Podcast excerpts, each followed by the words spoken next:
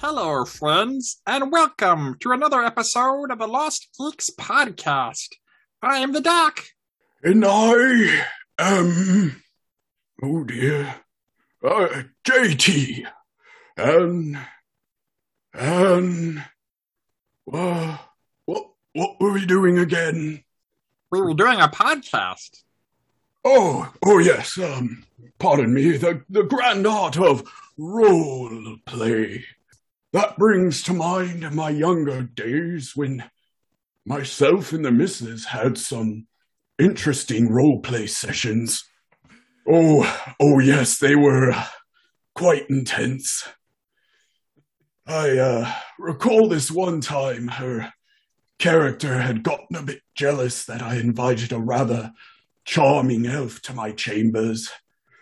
Needless to say, she exploded herself and killed everyone at the inn, including our party. I, That sounds a bit gruesome. I suppose it was rather humorous looking back on it, though. I How did you manage to survive? Uh, cursed, I'm afraid. But uh, I remember our DM not being too thrilled about the events. Supposedly, supposedly a great curse had been plaguing the region, and uh, this curse was attached to each of our characters. And uh, when we all died, the curse ended. So I suppose, uh, huzzah, we did it. Uh, anyhow, I guess we'd better get on with uh, what what was it we were doing again? Role playing. Oh yes, role play. What about role play? Well, there's this is kind of the game, I guess. Tabletop RPGs. This is what we're talking about. So we wanted to get into this kind of to how to encourage role play amongst your players, different types of role play, a couple other little tidbits and kind of in pop culture and stuff like that.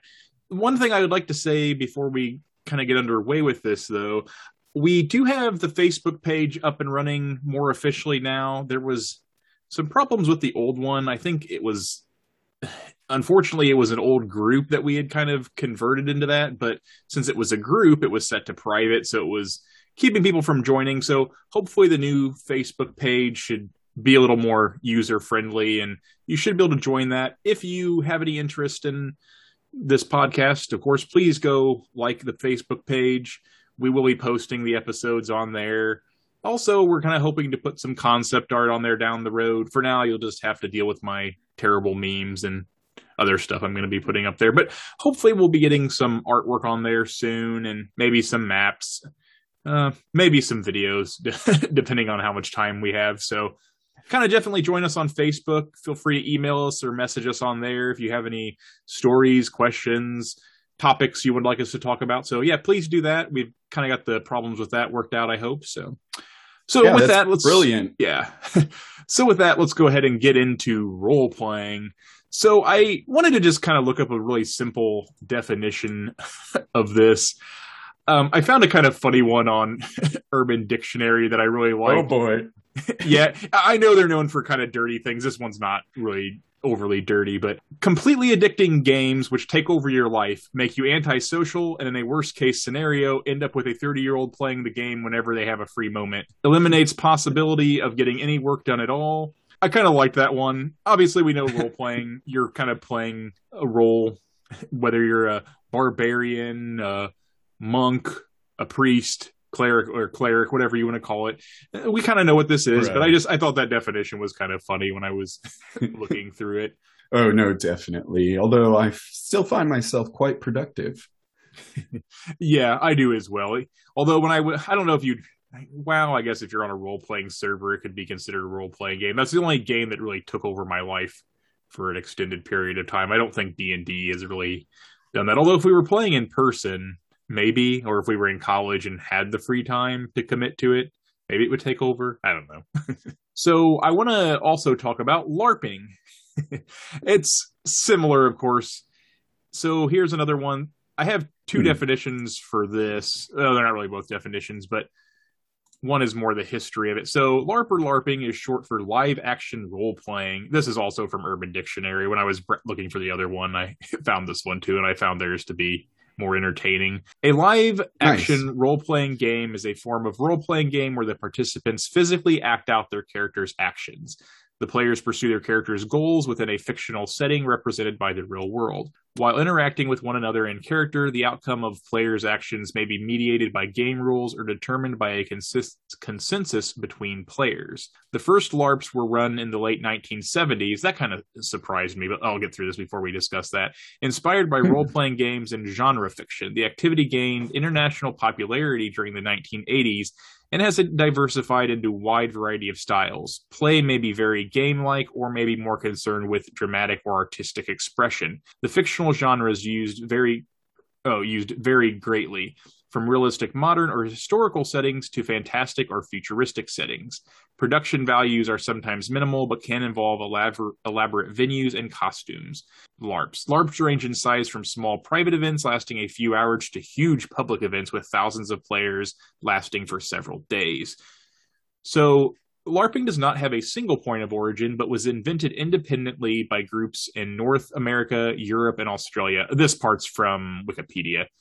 Okay. These groups shared an experience with genre fiction or tabletop role playing games and a desire to physically experience such a setting.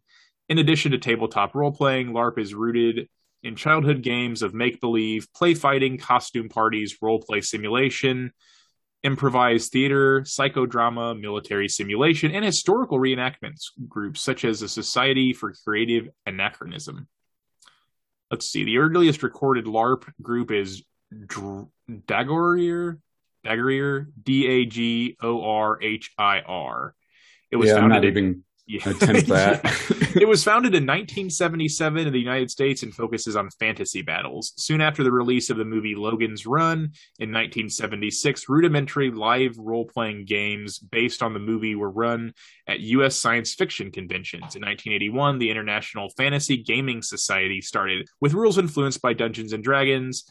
This was named after a fish. Let's see. IFGS was named after a fictional group in the 1981 novel Dream Park, which described futuristic LARPs. In 1982, the Society for Interactive Literature, a predecessor of the Live Action Role Players Association, formed as the first recorded theater-style LARP group in the U.S. I'm kind of surprised it's been around for so long. The LARPing part, I guess I would have just thought you would have got. I mean, you'd get beat up when we were in high school for LARPing, but I can't imagine in the 70s what that would have been like. Or maybe it was more accepted back then. I don't know. well, I mean, I suppose we did in a way if you look back at some of the antics we got up to. yes, uh, we did do some LARPing in, um, well, we might have, I think we were actually, no, we were in college actually. Uh, that's right. I wanted to get into that.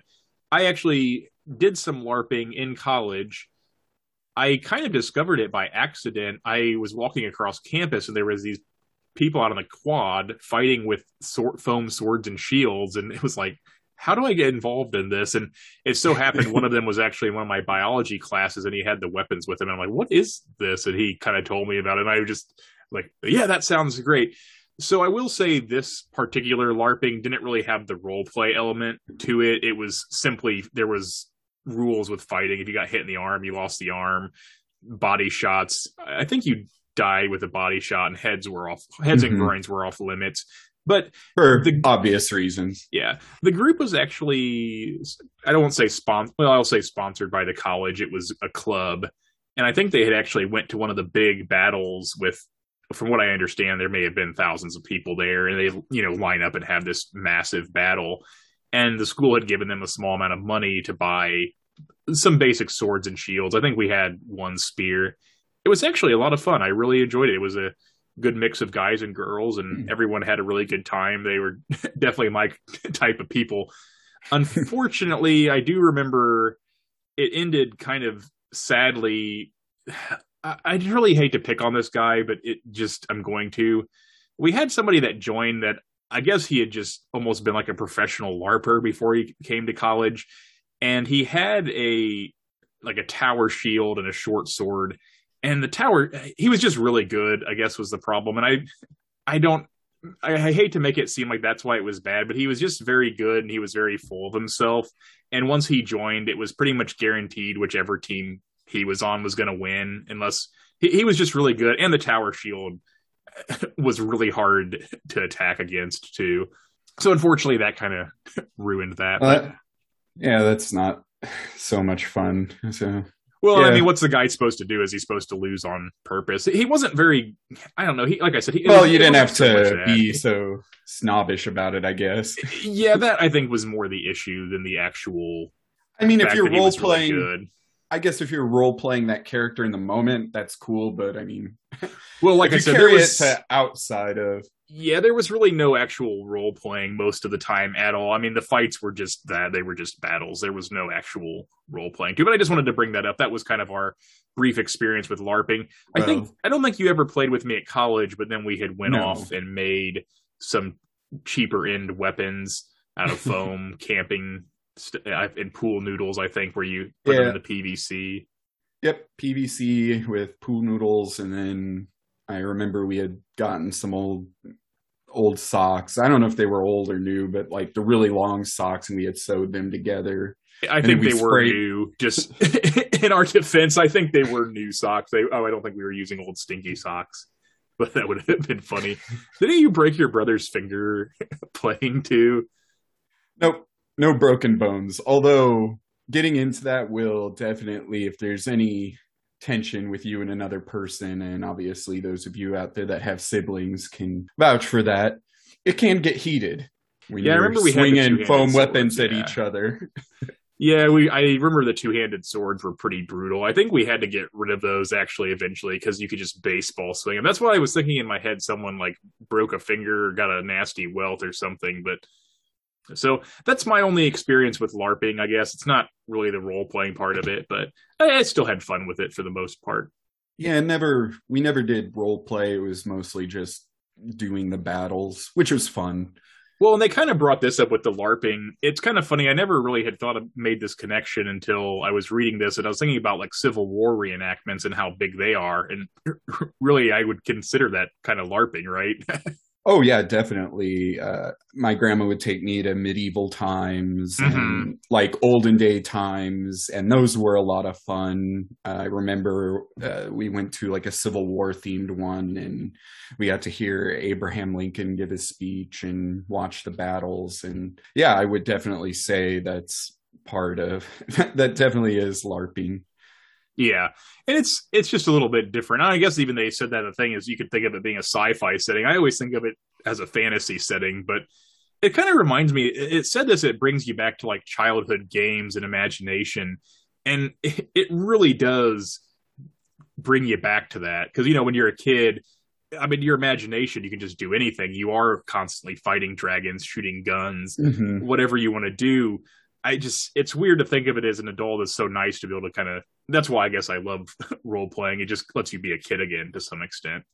Yeah, well, I recall times of myself running around in the backyard, the young version of myself running around, uh, acting out me playing a gargoyle, you know, jumping from our playground and just running around. And, you know, it was just me. You know, my brother would be off doing something else. It would just be me out there.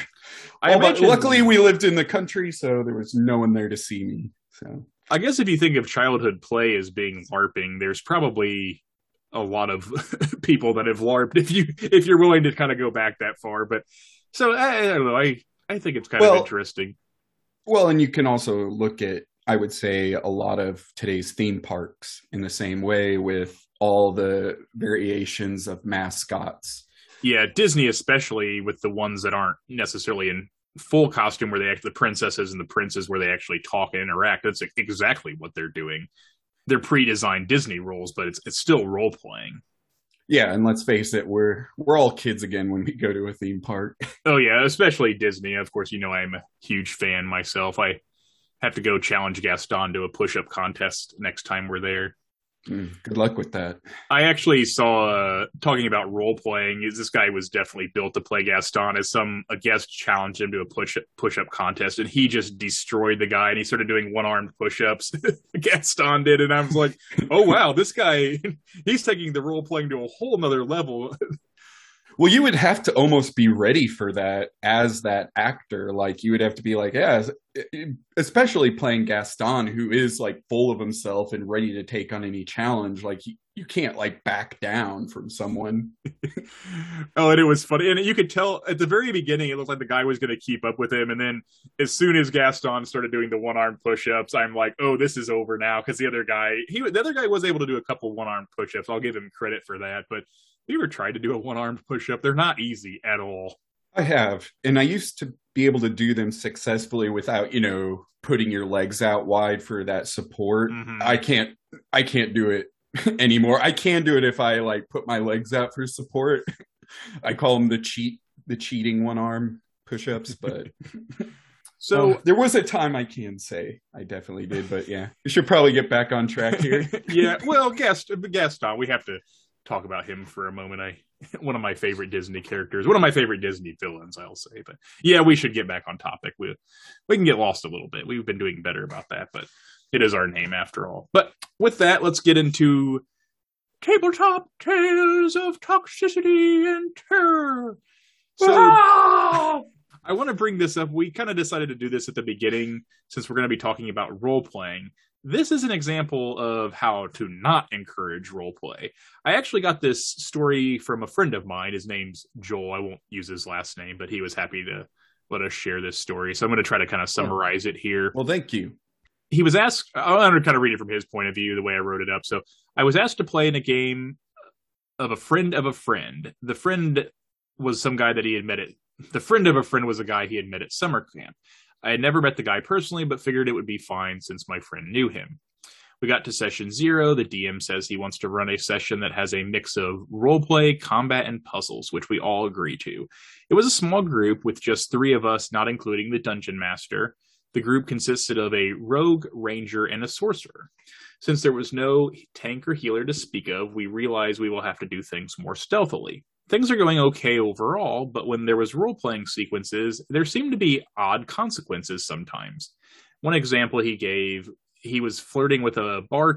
I don't know if it was him or another guy was flirting with a bar patron, and the group ended up getting ran out of town by the city guard for harassing one of the bar patrons. So hmm. that was just one example he had given, but he, there were a couple other ones as well. Where just basically when they would role play there would be odd consequences for the party and, and, they weren't really getting carried away like murder hoboing or beating people up. It was just general conversation. But the kicker came when we tried to break into this old rundown house that some bandits bandits had been hiding in. The dm had been building up the bandits that they weren't the most intelligent but that they had numbers that were somewhat large we came up with a plan to get some of the bandits out into the open by having the rogue rogue dress up in fancy robes and come running up to the place looking for help. And he basically he had come up with a story that the caravan had broke down and he needed help, thinking that the bandits would go, of course, take the offer and like, oh yeah, sure, we'll come help you. So it actually went really well, and the rogue was able to lead some of them away. The problem came is that when they were trying to break into the place, they had to do a ridiculous amount of stealth rolls. He said it was just like every time they were like taking a step, they had to do a stealth roll. Not quite that often, but tons and tons of stealth rolls. And he said they were mm. rolling quite well, but eventually, of course, they were spotted. Even and he did make note the roll for the spot. It still wasn't like they rolled a one. It was still felt like a decent roll. So then all of a sudden, as soon as they're spotted, they got overwhelmed by bandits and they were actually both killed. oh, geez. Yeah. So they brought up to the DM before they died. It was they brought up that there seemed to be a lot of guards around, considering the rogue led some away, and he just responded, "Well, well, you knew there were large numbers of them. You should have been better prepared."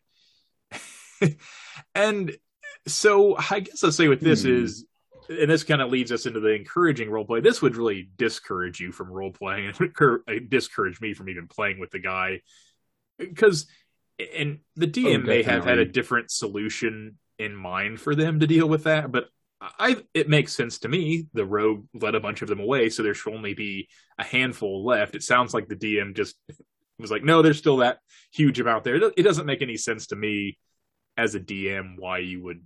I don't know. Well, and I don't understand the constant rolling especially if you're looking as a DM for role play or to encourage role play, I'm going to say it right now. The more rolling you're making the players do, the less you're like you're taking away from that role play experience now because they're just constantly just rolling and hoping they don't die, which in this case, it almost seemed like what this DM was trying to do was like get them killed. Like he wanted to punish them for not taking the path he wanted, or I, I just don't see any other reason for having those constant rolls unless you were like, well, eventually they're going to roll bad and then I've well, got them. That's exactly that's exactly what it seemed like to me was why are you having them keep doing these rolls?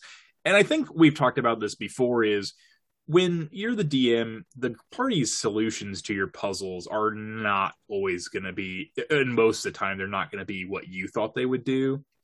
That's why sometimes I don't even come up with solutions to things. But I think that's a very valid way to go about it sometimes is not getting too hung up on any one solution as a DM, just letting the group think about the situation and then finding a way to get get out of it or to deal with whatever is happening definitely.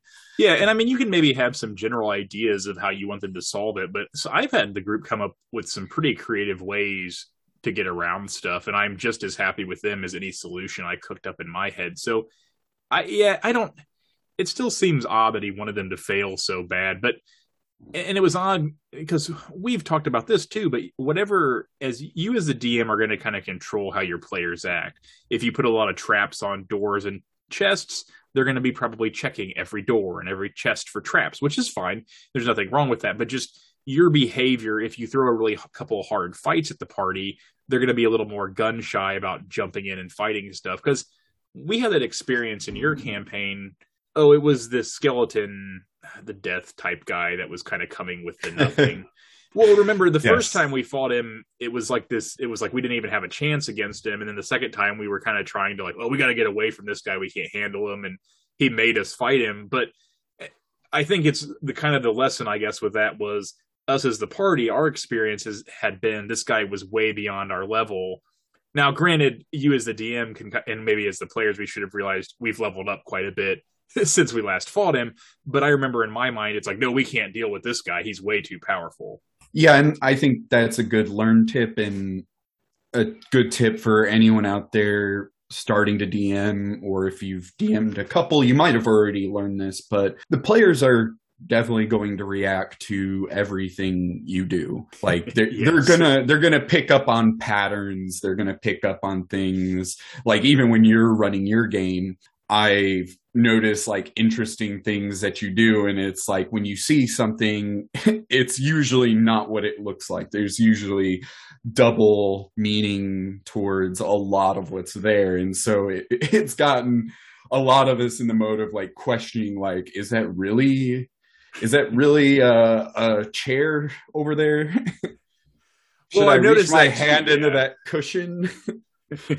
get bit by the the spider. yeah. Well, and I think I try to keep the group on their feet, so I do try to change stuff up. I will put traps on doors once in a while, but then there's other times where I don't do anything. In fact, I had it, I wouldn't really call it a trap, but do you recall in the last dungeon we were in, there was kind of two paths the group could go, and one of them had a doormat in front of the door that said like "Danger, do not enter." the only thing there was actually that room if they had went through it was actually a shorter cut to the boss and you actually could have avoided the were tiger fight completely if you had gone through there. So it, to me it was kind of funny because in my head i was like yeah we'll see if the group follows through the do not enter door and they i think you guys ended up going through there but it was after you guys had already gone the other path. And then i think the dwarves came out of the other one but it was kind of funny because i just wanted to see if the group would go through the do not enter door or not but well as soon as we open that other door and because the environment on that map in that section was vastly different. Like I was like, oh great, this was the messed up door. you know, he's like, he just played us. And then when nothing happened, I was like, huh. like up until we got in the room that final room, I was still sitting there going, something's gonna happen. I'm just waiting for him to be like, before you open that door. And this is a side topic. That particular session was not as balanced as I would have liked it to have been. And you and I kind of had discussed this. Part of it was because we had some players who hadn't been able to make it for a couple sessions, so I had them make alt characters for this session.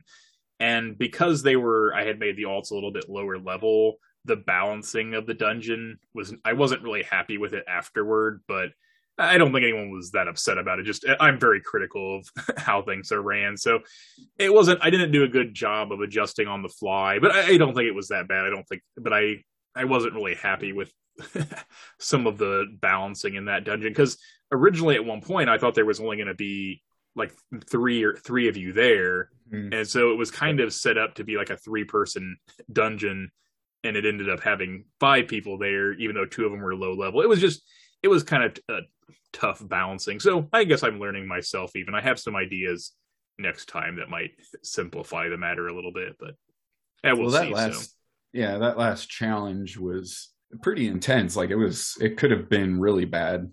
Yeah, the last com, the the main boss was fine. I was happy with that. The were tiger fight, I wasn't extremely happy with. I just it kind of felt like towards like the last couple rounds, it just sounded like we were dragging out the inevitable, and I it, that's okay sometimes, but I just that was the part of it I wasn't really happy with. The last fight I thought was fun. It it was a little more risky for the group, but yeah, and that and I think you're just gonna find that when you're doing you're it's all a learning experience. You're gonna learn like what works and what doesn't and that's i guess the fun thing in all of it is you are the dm so if something isn't going how you imagined it would or it's just not working out like there's things you can do you know in the moment to change it up mm-hmm.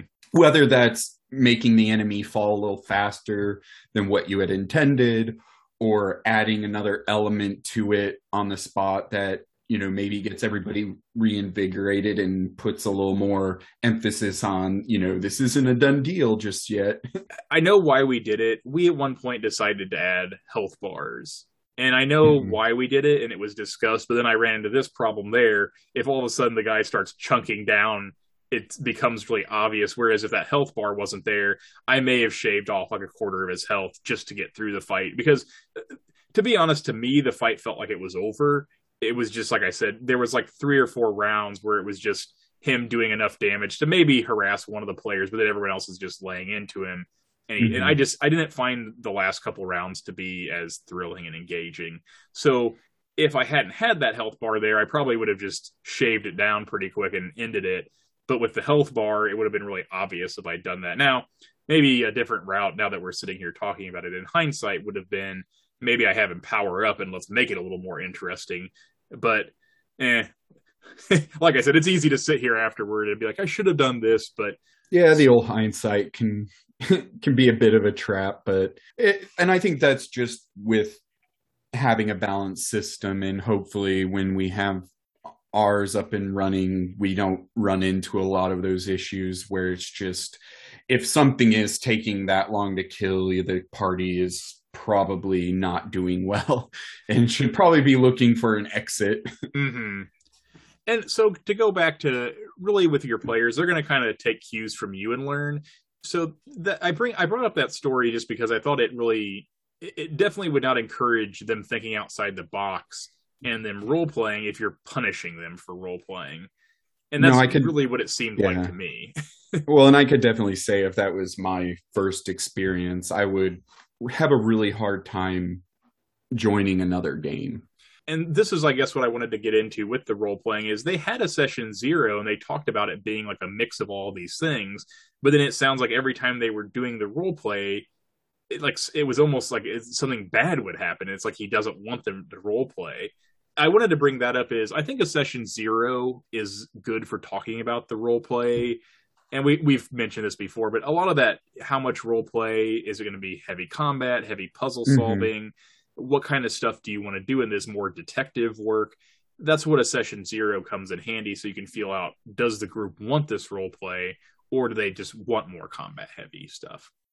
Yeah, and I think this really emphasizes how important the role of DM is Now, we, when we sit here and talk about tabletops, everybody is important. Everybody at the table is helping tell the story, but you you re- realize when you start DMing the amount of trust the players are putting in in you, like the trust that you're not just going to kill them, the trust that you're going to be fair, and you're not going to throw something too hard or you know just unfair at them without warning or not having been built up to a particular moment. And i think that's a big thing for dms is you don't betray the trust your players put in you. Mm-hmm. because especially if it's their first time because they're not once you've lost trust it's really hard to gain it back.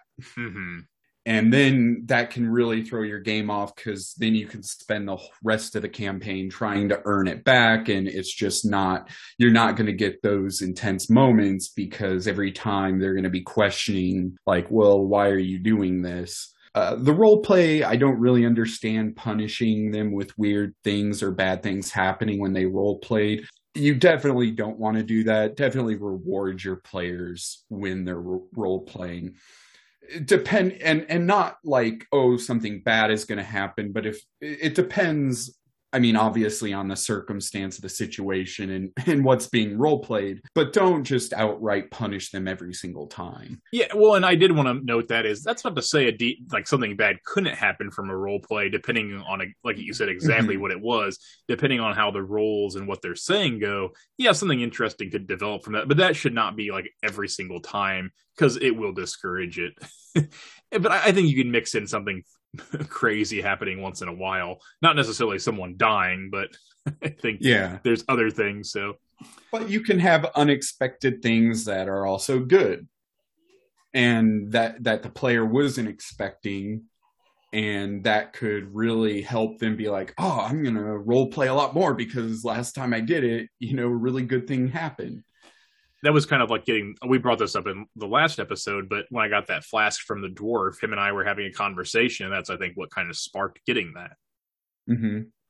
yeah so just, that yeah, wasn't yeah. that was actually wasn't intended but the role playing was going well and that's you know that felt right in that moment another well i i want to bring this up quickly we're going to actually try to encourage it in our game with a form of experience for doing it if I I don't know if we want to get too deep into that right now. we can get way off track getting into our rule set, but good role playing will be rewarded. How about we just leave it at that?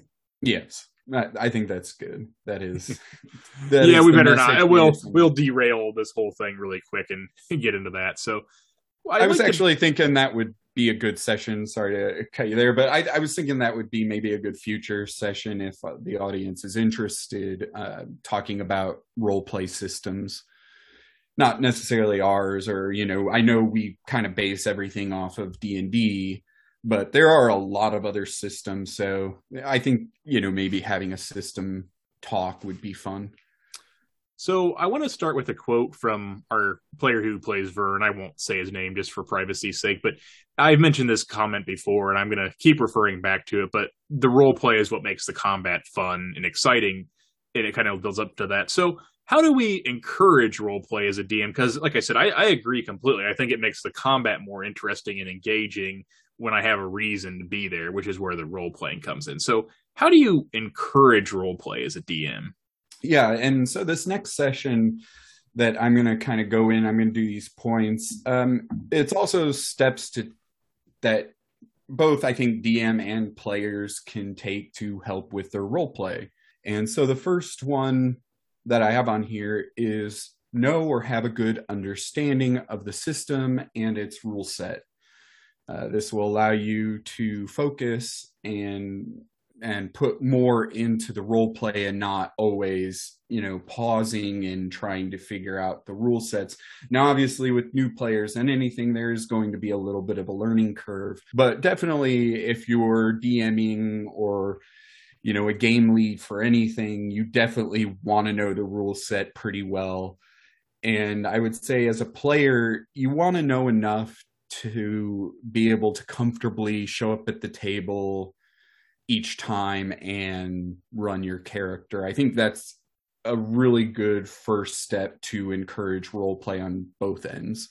Yeah, and I I find it easier to role play as the DM than a player sometimes. Well, not as much anymore after I've been DMing more, but because when you're DMing, you do have to kind of fill all the roles. I don't know. It gets me into the role playing mode quicker, I guess.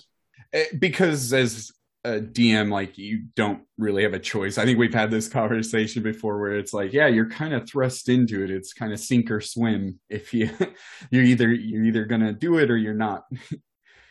I've been in games where there's been absolutely no role play. It's just been a general conversation. But if if you're looking to capture a strong role play campaign, then definitely knowing the rules and the system you're playing in can go a long way with that. Um, another thing uh, that I want to mention really quick is metagaming. yeah, we have to talk about that. And the DM can do it. Uh, it's more of a player thing, but it can happen and it probably will happen at some point. But uh, yeah, if you want to explain metagaming really quick.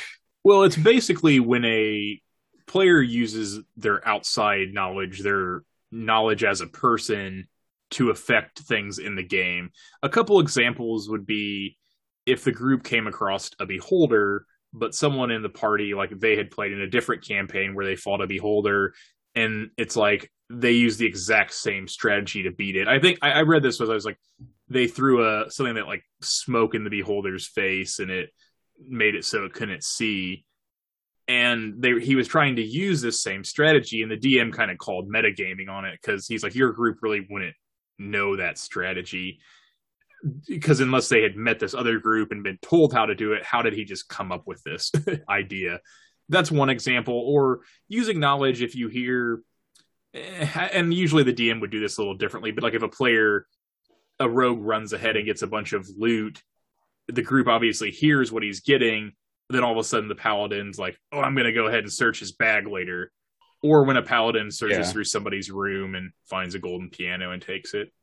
yeah, just goes into someone's room that was clearly marked their room.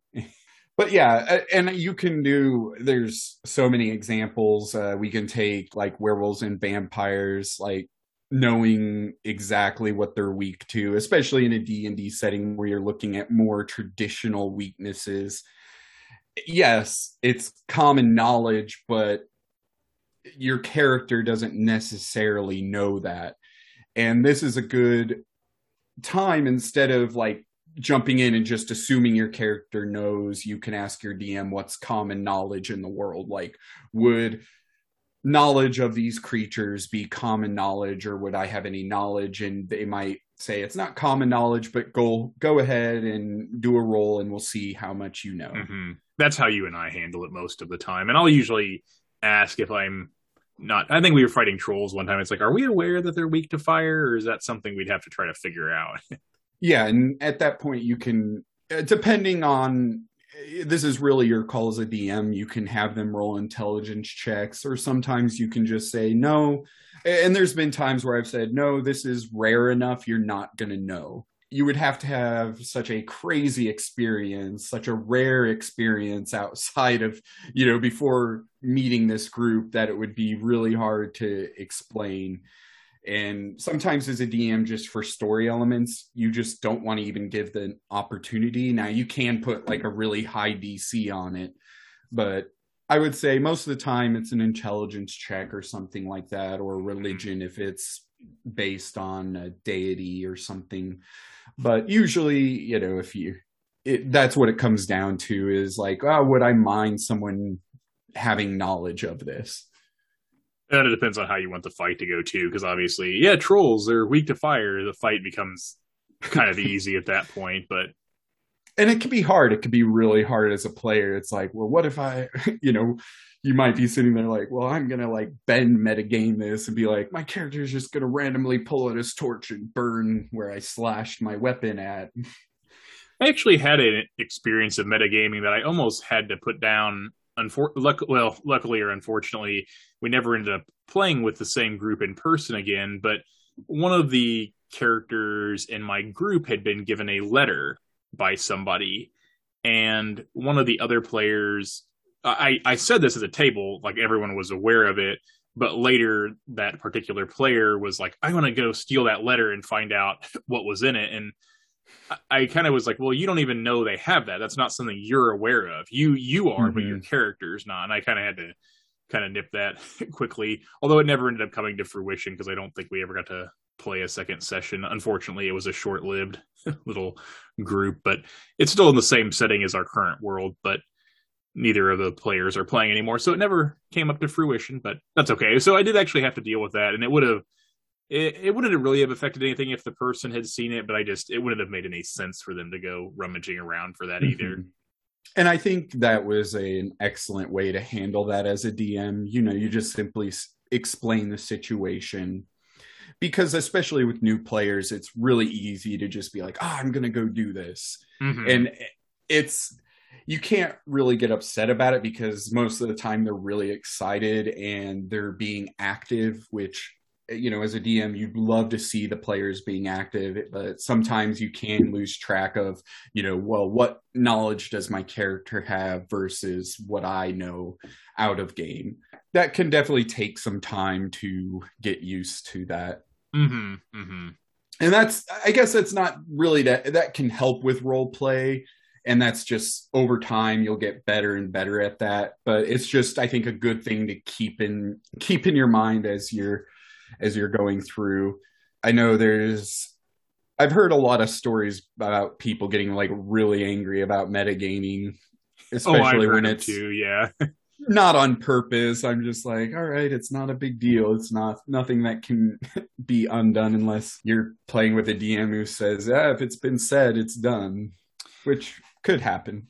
Yeah, when it comes to metagaming, I uh, we haven't had too many issues with it. The piano was probably the biggest one, and I did allow that to kind of go mostly because I thought it would be fun to have as a story element. I did it because it favored me, is how I looked at it. But uh, we've discussed that. I I could have probably stopped that due to metagaming, but yeah, it's okay. I, I will have some. There'll be some fun with the piano down the road. It'll be worth it. Another thing I wanted to bring up. Oh yeah, go ahead. For role playing to get people involved is being able to do voices, and I know this is a tough thing because not everyone can do voices. So if you can't do them, I do understand. If you are able to make even a little bit of effort to do voices, it does make a huge difference to the players. It just it doesn't feel like you're just talking to the same person every time and you and I are definitely yeah. not perfect with our voices. And I we're both guilty of this is sometimes if a character hasn't been around for a while, the voice like the tone of the voice changes slightly. I've noticed that a couple times. And it is hard unless you're practicing all of your voices constantly to sometimes not do one that's slightly different pitch or tone. Yeah, yeah.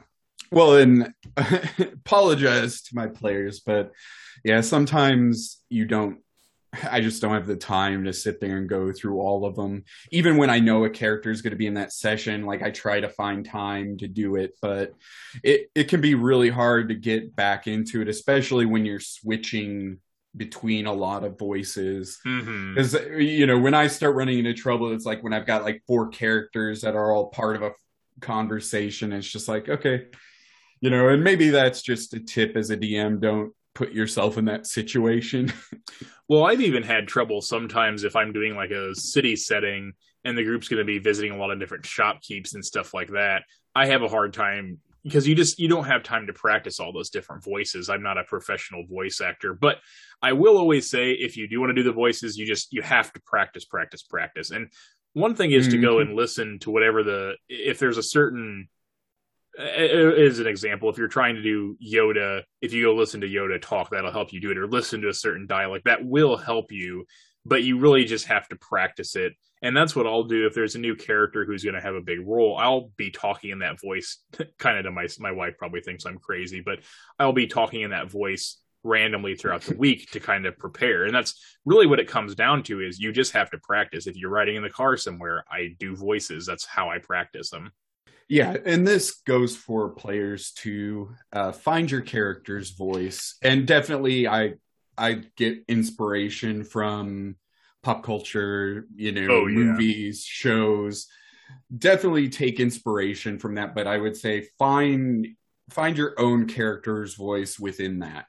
And and that kind of gets into more of the the character building, but that is definitely something that can really help bring your separate your character from, you know, just kind of just being you there. I really wish my character in your campaign I had done a voice for, but when we first started, it just wasn't something I had in me at that time. And Yeah. then probably about halfway through, I was I kind of had come up with a voice I was going to do, but it felt it just felt weird to add the voice halfway through. I don't know. I guess the group would have gotten used to it, but but then what's funny is I have my character's son in my campaign and I do a voice for him and I thought is that's the voice if I could go back and do a voice for Bortus I would do that do that voice yeah and being new anybody who's new to role playing in on tabletop i mean it is it's hard to do a voice. It just is. It's hard to like show up at a table especially if you don't know everybody if you're not all friends Yeah. and you just show up and you start doing a voice.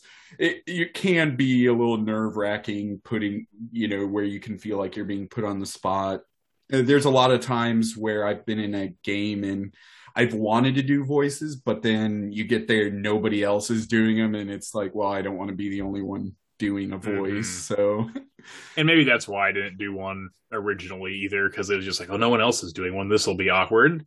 But Mhm. of course now I, I regret not doing that. I wish I had done my no I had my terrapin voice but eh well that's okay. It's a lesson. But not to say you ha- you don't have to do it but it I do think it encourages the role play. It, it does for me personally. If I hear you doing voices it's a little easier for me to engage with the characters yeah, once that ice is broken and everybody's opened up to it and they're accepting it, yeah, it's funny at the start, but once you get into it, like it's just you're like, oh, this is fun. I'm I'm really enjoying this, and you can get a lot of fun role play out of that. Uh, on the flip side, I will say, as a DM, just be wary with newer players. Don't I would say encourage voices, but don't force it because and that you could say that for anything because you try to force anything you're you're sucking the fun out of it so Yeah, and I would say with brand new players, you're probably not going to get voices out of them. But if you even if you try to at least do voices for them, it will help them to engage more. So yeah and down the road if you're continuing to do the voices they may pick it up and be and start you know as everyone starts getting more comfortable with each other you know they may start joining in that that would be a really fun moment that's the dream. well, this next one I have may sound like common sense, but pay attention. this will help you greatly interject your character into what is happening. I don't think maybe this is more for because of the situation we are in the world right now, where online games are have become a lot more common it, this I think applies more than if you're all sitting around a table. I think with all my experiences, I I don't think I've ever been at a table where no one was just like just out there like, wait, what were we doing? Oh, well, I think I've shared. I did have an experience like that in one of my. I think I mentioned this in our first Yes. episode. Uh, and I'll briefly, just in case someone didn't hear the episode, we had a player at our table who he had joined because Uh, it was a lot of his friends playing. I think the idea of playing, it's like, oh, cool, you're playing D and D, I'll join. But he would end up being on his laptop, like watching. I I don't remember what Tumblr or whatever the. I don't know. It wasn't YouTube, but whatever the one of the popular sites where it's like, "Hey, look at this, look at this." Not only was he, and then every time I'd get to his turn, it's like, "Oh, I'm just going to attack him," and would roll, and then get back to that. And it, it was very distracting. Not, I guess, if he had just kept to himself, it would have been okay. But it just then he'd be like, "Hey, look at this! Hey, look at this!" and it kind of interrupted whatever role playing was going on. And again, I don't Mhm. I won't bash on him too much. I think he was just he didn't really see the disruption it was causing. He was just thinking he was hanging out with their his friends while they were playing this game, not realizing the type of game D and D or this was Pathfinder in this case, but Mhm. not really realizing how big of a distraction that can be. So I, I have had that just that one time, but it is very distracting. But paying attention, it, you're right on. It sounds common sense, but it sounds like common sense, but it it can make a big difference. And you've you've mentioned this before too. You can't always have these big plot hooks for every single person mm-hmm. in the group. Sometimes it's the fighter's chance or the barbarian's chance to have a little spotlight in the story, but that doesn't mean you can't come along with them on that story and get yourself yeah. involved. Now, you don't want to overshadow that person because obviously there's some story elements meant for them. So you don't want to necessarily take away their thunder, but you can go along for that ride and be there involved in the role play, asking questions and supporting them kind of as a wingman for their hook.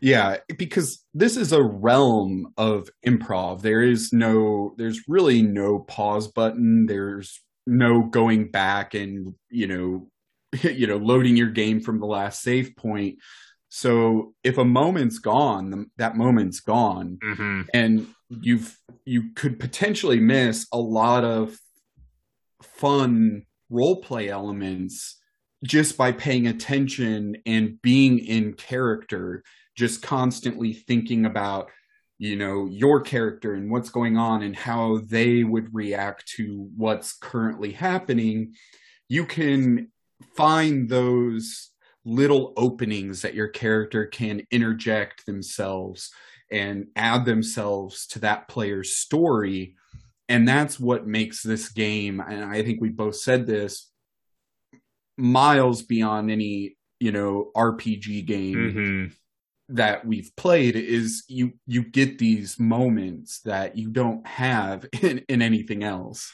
and those role playing moments like that where you're helping someone in their story that's what really bonds the group together and kind of solidifies them. And I, we can note uh, i'm friends with everyone in our group outside or related to outside the game but i can definitely feel more of a relationship with some of the characters that i've been around with for a long time uh, the example being uh, your brother who plays Nithis and our other one. His him and my character mm-hmm. Bortus, they've been the only two that have been here the entire campaign. And Bortus is very attached to Nithis. I I just feel that way when we're playing. It's like they've been through a lot together. They have that bond beyond the friendship your brother and I share outside the game. It's it's weird. It's kind of odd because I just when we're playing, it's just a, it's like we're in this together. You know, we've been through thick mm-hmm. and thin together. You almost feel like you've been on this journey yourself with him. Yeah, exactly. I, I could say it better myself. That's a perfect example of the power of tabletop role playing games, and I, a reason I believe they are taking kind of off again. They've kind of found a second life now and are really booming. And I think it's because you get these very powerful moments where you you just don't get it with video games mm-hmm. or or you know just your standard board game because you are getting emotionally invested in your character and those that are at the table like especially like you said if you've been playing with them since the beginning over a long running campaign of several years you're definitely going to have a lot more moments that are going to be meaningful. And you're going to have those moments more often than in a video game mm-hmm. or a movie presumably just because of the nature of the length of how long a campaign is too. But i mean you can have people get mad at the table. We i mean it happens. We've seen it and mm-hmm. we've seen people get sad at the table it, crying you know that happens at these things it, it's very I, I, don't know if i would say it's probably pretty a lot more common and not to say that it happens every session but over the course of a full 0 to 20 campaign there's going to be those ups and downs whether it's crying anger those happy joyous moments of we just barely escape with our lives those moments happen and you can't take anything i mean it's just they are amazing because that's like i said that's why i love it so much. Yeah no definitely uh, this next one i have though is something i think we touched on a bit in one of your tales of terror and that's beware of well that's what my character would do. Yes. To cover up your questionable behavior because this will kill role play. I, I'm just telling you, I've seen enough examples, I've heard enough stories to tell you this will kill role play at the table. Yeah. Well, and it's a cop out of I'm going to do whatever I want. I'm going to use that as my excuse. And I understand there are doing it a handful of times over the course of the campaign. Maybe I guess you know a rogue running ahead and looting the chest, fine. But if you're doing that every time, that gets a little. It's going to get a little bit old. and this kind of leads me into my uh, the next point and we kind of combine these two is it, it comes down to what is your character's motivation. Mm-hmm. and you do you have to be aware of making your character too estranged from the group.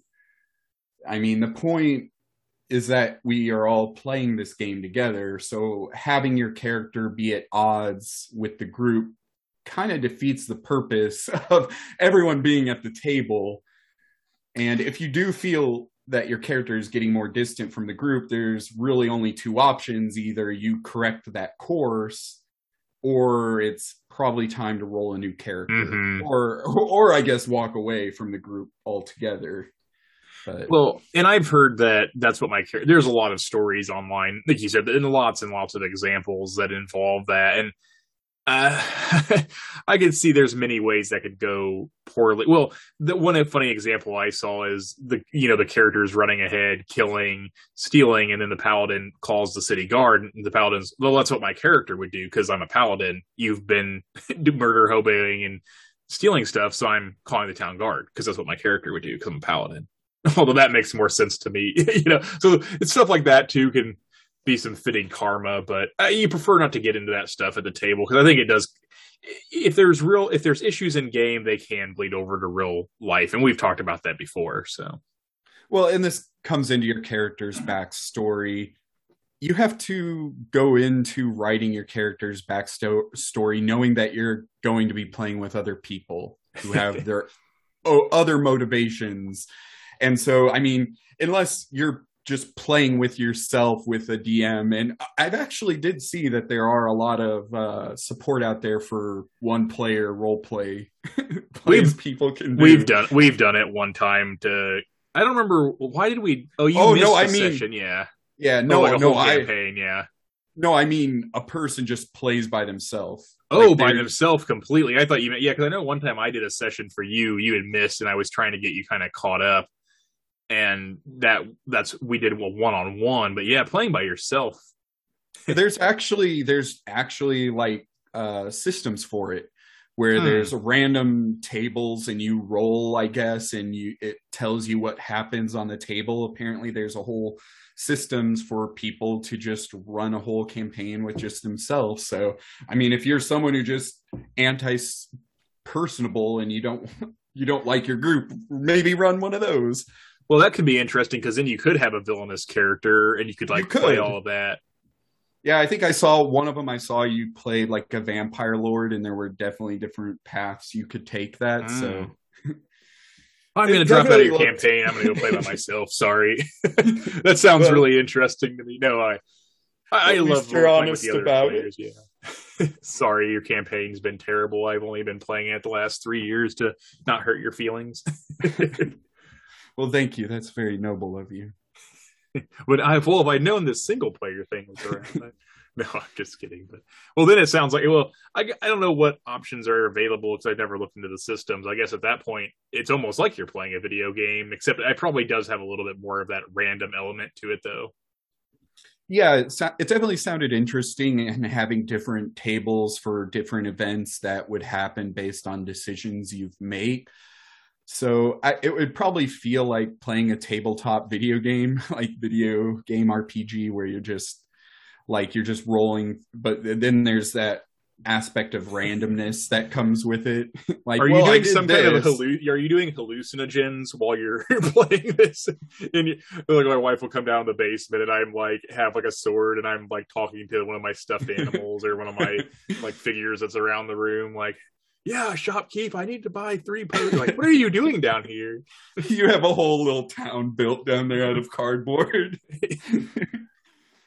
this is a stick up. Horse. Don't anybody move. no, no, stop. You mean old potato? I guess we're going back to the childhood's play thing. I guess is Andy uh, playing a single player tabletop RPG with his. Well, I guess if you think of it from that view, it's like what are playing with GI Joes, Turtles, any of those things. That's I guess yeah, definitely. Uh, yeah. Well, I thought it would be interesting if someone really put a lot of work into building out like a like a playable system with this and they did like recordings and voice actings for all the different outcomes that you could respond to. It, I could see like a niche for it, especially if you're just not you get into these tabletop role playing games and I, I, I just don't know why you jump into that situation if you're just there to kind of troll everybody. I mean, if that's your purpose, if that's what makes you happy, then I guess, but just know you're kind of ruining it for everybody else. Well, and I hear these like when you hear these stories, there are always a lot of similarities. So I do I'm sure these stories happen and maybe the stories are embellished a little bit, but just even in our campaigns, not that we haven't had any huge issues, but even like with the metagaming, there are little issues that pop up from time to time, and they're easy to deal with in the moment. But I do imagine over the course of all the DM, D and D and Pathfinder and any other RPGs out there, those bad experiences, I'm sure they happen fairly regularly. Yeah, and this kind of leads me right into another point I was going to make: is do not be afraid to let your character grow. Uh, yes, definitely. It's okay to start out with you know, that lone roguish type, but don't be afraid to break out from that. Or if your characters had kind of a, a thing they do that's become kind of their niche, don't don't be afraid to explore different avenues. Don't you know, let let the character grow as the characters around him and the environment changes. You have to take into account kind of what's happening how your character would react and changes they might make in their life. This will definitely help you role play a lot more and it takes your character from being out of the realm of one dimension. You know you're gonna your character gets a lot more interesting when you start making these things. And they might have to have they might have to make a really bad decision for the change to begin.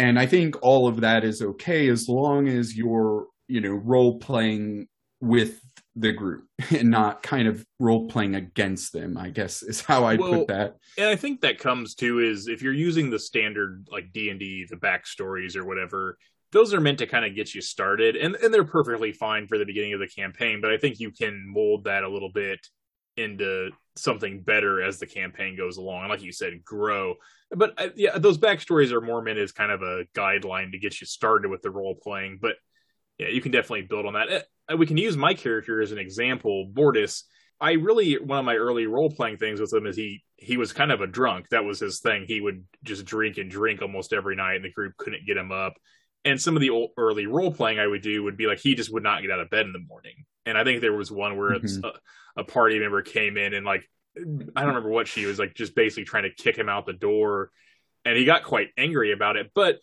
I I don't play that up over the course of the campaign. He still does drink, but I try not to make that the focus of it because let's face it, if every single session that was all I was bringing to the table was like, oh, here we go again, here we go again and so I I do mix it in once in a while, but I don't try to just make it him drinking and not getting up in the morning. It's usually you know that we have the big party, that sort of mm-hmm. thing. If he's drinking, there's usually a little more to it than that. He still drinks, but it just I, I try to like make that the focus of the role play. Yeah, and that gets into like kind of looking deeper at your character and kind of into the next point of making is it's okay to borrow inspiration from things that you've seen on TV, movies, comics, mm-hmm. shows, whatever it may be. It's I would say it's definitely okay to borrow inspiration. Just find ways to make it your own mm-hmm. because just even the slightest of things, the slightest of quirks can make it much more dynamic and the other players at the table might be like, oh man, it's almost like this character, but you got these really fun quirks. And, you know, that's what the other players are going to like be interested in and want to ask questions about your character and want to know more about as the group comes together and starts working on whatever has been put before them. Um, but that gets into i guess moving forward is there's no fault in having faults and yeah. that that kind of gets into the quirks I was talking about.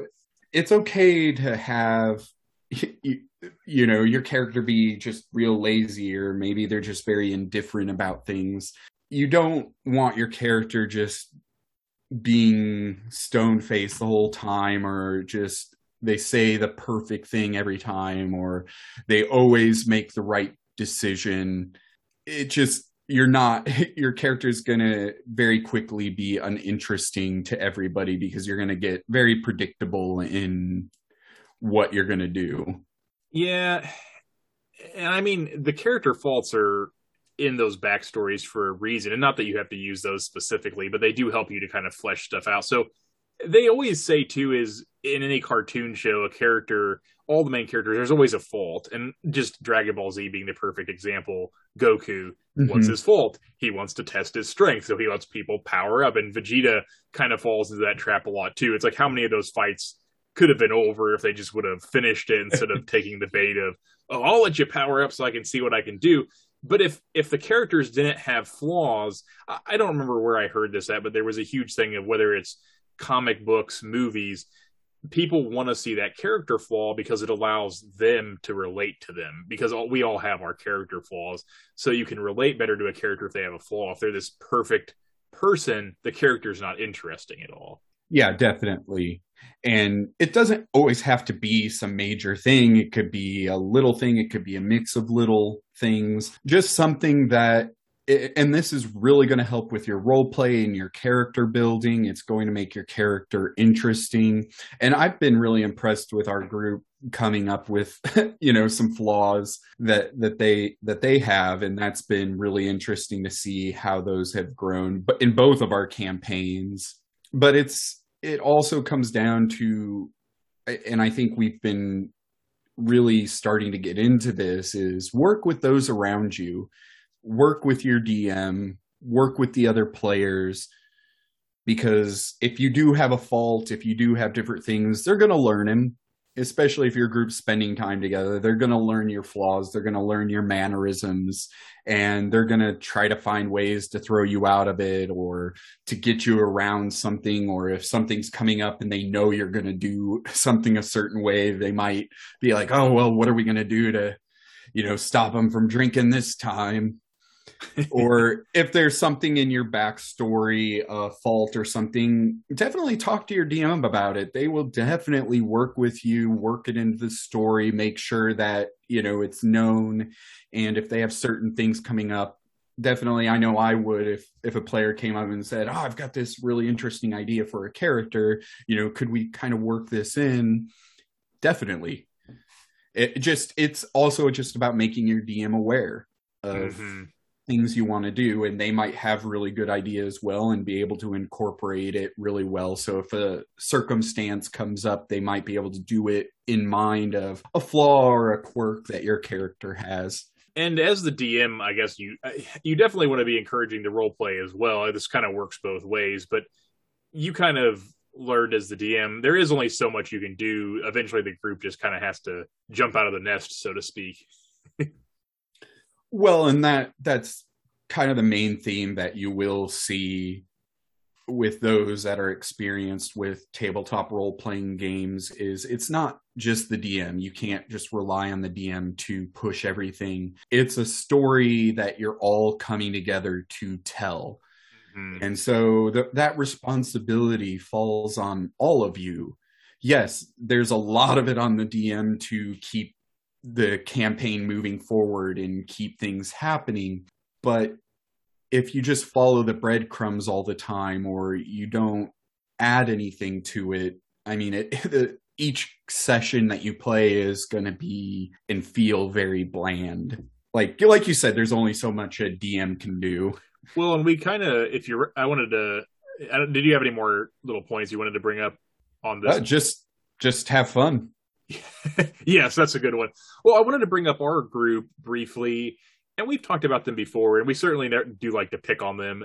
I know a lot of them listen and enjoy when we talk about them, but one thing we had with our group, and I would include myself in this, is a lot of us were somewhat new to this, and I think, as I mentioned, I had played quite a few times in the past, but it had been quite a few years before I'd played. And a lot of the table, the groups I did play in, the role playing wasn't way over the top and heavy.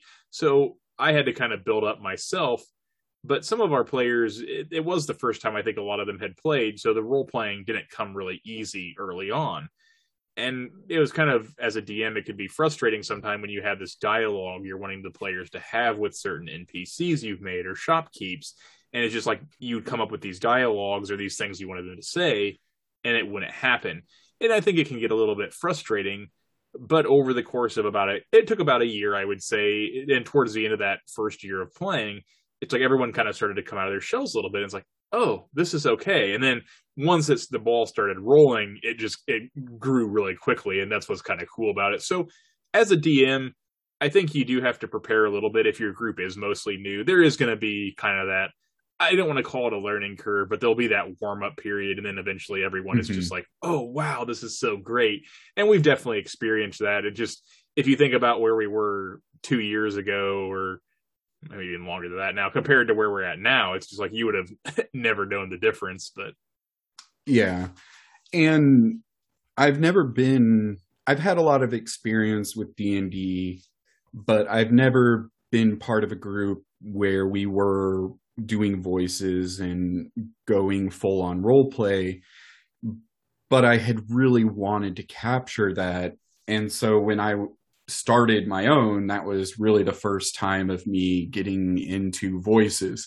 So that was just very new for me. I knew it was something i wanted to dedicate myself to. It's something i wanted to do. But at the same time i made sure to let all the players know this is what i'm going to do. I encourage you to do voices if you want but you definitely do not have to. Mm-hmm. And some of them have, and well, uh, one player in particular has does does voices for both of his characters, and they're really good. It really helps when I'm role playing. I do it helps me as a DM to just be able to have someone else to go with a, even just a dialect of any sort. It just it helps me to kind of I don't know. It helps me to role play. Yeah, it helps me roll with the random and it, it really does. It it and i guess this could be put up in the points but working on your improv and i know for my character desco i actually put a lot of work into that character looking up lines or just random things that kind of fit his personality and sayings. And not that i use them all but it helps me get into his mindset. And it it helps me in that moment be able to jump into that improv. And i think you know one of our players had for this session had uh, our your last session had to do a new character. And he came out with a not a really good voice and was really jumping into the role play. And it just it made my job a lot easier. It was a lot more fun for me to interact with someone and have that back and forth instead of you know them just kind of just going along like well i'm not really going to have this character so whatever yeah, flimp i believe his name is yep yeah and ozzy ozzy did a good job too he actually came out with a voice mm-hmm. as well our gorgonite yep. uh, rocker they both did and actually it kind yeah, of it, it makes me really wonder good. if we ever do another campaign after this i'm hoping maybe everyone will bring a voice to the table it just I know it is, and I just said this earlier, but it was hard for me to add a voice to my character halfway through.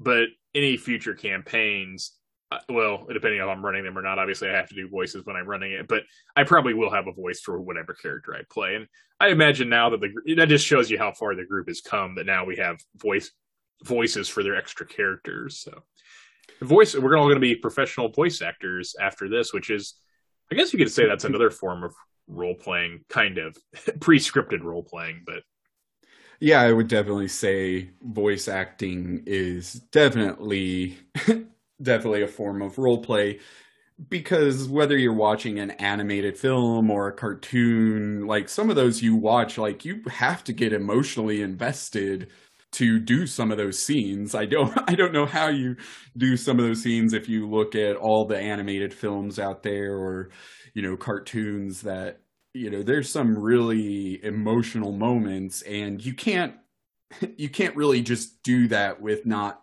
being invested or really role playing that character. Well, then you have method acting, which is a whole separate thing. But I remember. Oh, yeah. I, I wish I could remember the actors. It would make this story a lot more funny. But there was it was an American actor, and there was like a like an old school British actor, and the American actor was doing this scene where he was supposed to be out of breath, so he went outside and was running laps around the building, and came in. The British actor is like, "You know, it's called acting, right?"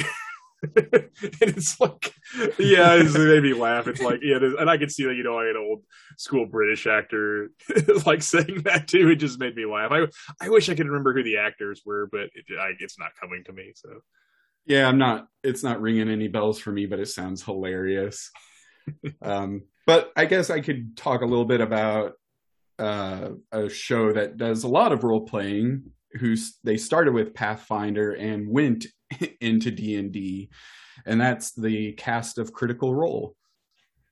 Who's uh, by the time this Never heard of episode, really, I Just could have sworn I've mentioned them. no, But- only a thousand times. Hopefully, not that much.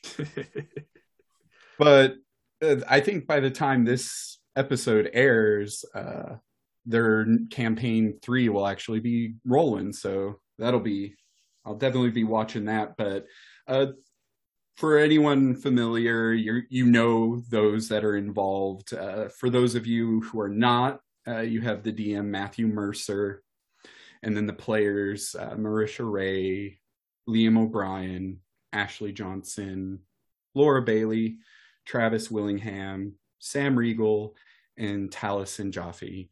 Uh, all of them brilliant voice actors. I would encourage everyone just do a quick Wikipedia search on them and look at their work that they've done because if you've watched any anime, any animated cartoon, video game, movie, you've probably heard their voices. I, I can almost guarantee it. They each have a very extensive body of work, and each of them are brilliant. Uh, which, and to top it all off, they're all very good friends. And so when they started playing D and D, they got the idea to start filming it. And obviously, you know, they got picked up by Geeks and Sundry, and the show has been brilliant. They've done two campaigns. Like I said, they're getting ready to do campaign three. But every time I watch them, it's very inspirational. Obviously, I don't expect it of myself or my players to be anywhere near the level of voice acting that they display because it it is amazing and they all have very good chemistry together and like I said that comes from just you know having that friendship and camaraderie over the many many many years that they've been playing together. Oh, that'd be a fun group to be. Like if you had been in a group that spanned for years and countless campaigns. I think there's a guy I've heard about that's he's been running a campaign for like 30 years. Just could you imagine that? He has like they have like TVs on the Hmm. wall where if someone lives out of town, they'll like broadcast in, and that ah, that would be cool. Ours will get there someday, but we're talking about actors and actresses. Have you seen the movie Role Models? I wanted to bring this up basically since we were talking about LARPing earlier. It's it's a funny movie actually. Uh, I I've not, but I'm gonna assume it's about Yeah, LARPing. LARPing yeah. It has uh, Seann playing? William Scott in it. Paul Oh, Rudd's okay. in it. Uh, There's a couple yep. others. Those are the two like big name. Christopher Mintz Plossie. I don't know. There's, there's one of the guys is from. He's from. Uh, oh, he plays McLovin from. Uh, ah yeah, yeah, yeah, yeah, yeah. I know who you're talking about. Yeah, Yeah, he's he- he's in it, and then like this, the other two, and basically he's in the the McLovin characters into the LARPing, and these other two guys have to do community service with him and another kid. It's actually Okay. quite comical. If you ever get a chance to watch it, I'd check it out. But, They have to, so they have to LARP with him for Yeah. their community, Community service. That's